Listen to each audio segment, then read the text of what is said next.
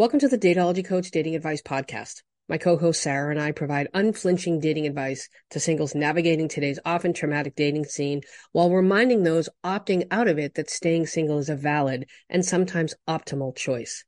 Send your dating questions to hello at dateologycoach.com and follow us on Instagram, TikTok, and YouTube for more free content.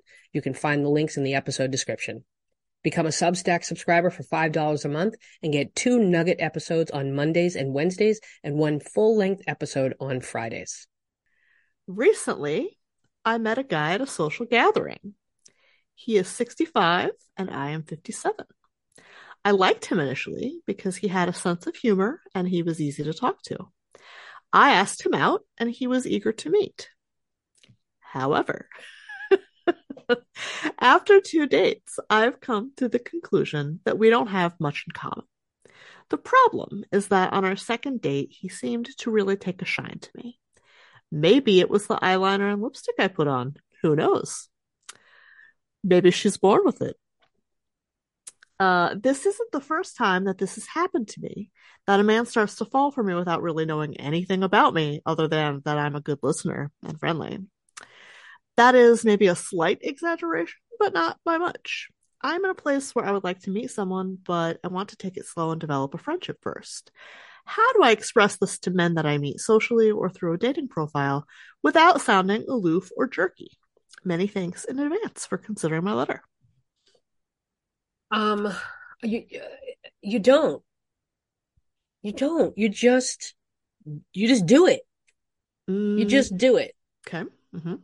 You know, these disclaimers, I just don't think these disclaimers work because everybody has their own interpretation of them. Everybody uh, has exactly. Yeah. Right? It, yeah, it sounds like she's already doing it and and she's like, "Oh, but men aren't picking up my my signals, right?" Right. So if they're not picking up your cues, then like a disclaimer is not really going to help either because that's going to require men to be self-aware enough to know what they're doing so I, here's I I think the problem is different than what the letter writer thinks it is. Okay. the letter writer is asking, you know, hey, how do I how do I prevent men from I mean basically she's saying like how do I keep men from falling for me right away? Right? Just mm-hmm. just because I happen to be nice and a good listener. Mm-hmm. You cannot and it's not your job. Right. Right? Like right. you're you're already doing what you're asking how can I put a disclaimer out about, right? Mm-hmm. How can I say I want to take things slow without being aloof or jerky? Like you're you're already taking things slow. Mm-hmm. They are not. Mm-hmm. And that's the issue. Right. Right. So I mean to answer your actual question, how can you say it? You could say it however you want because it's it's not aloof or jerky to to want that, right? Any relationship you're in is 50% yours. Mm-hmm. So say it however you like or don't say it at all, as Kristen said. Now, should you put it in a profile? Should you put it in a profile?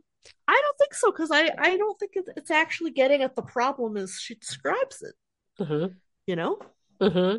Because here's because what I think is happening is the men are are falling for her right away because men are terrible at being single. Mm-hmm. Right.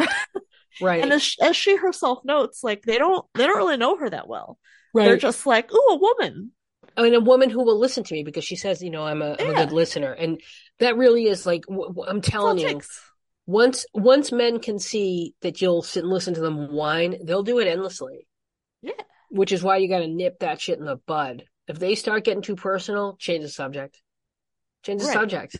Don't let them because make it very clear through your cues. I don't give free therapy. Yeah. yeah so if that's what you're looking for, let's call it a night. Uh, follow the show on Instagram at Dateology Pod. Follow me on Instagram at the Kristen M T H E C H R I S T A N M. Follow me on TikTok at Dateology Coach and my character analysis. And follow my YouTubes, please. The links will be um, in the episode description. Send your question to hello at dateologycoach.com or go to my website and click uh, ask a question. The website's dateologycoach.com. All right, kiddos. Bye. Bog witches value your time. Bye.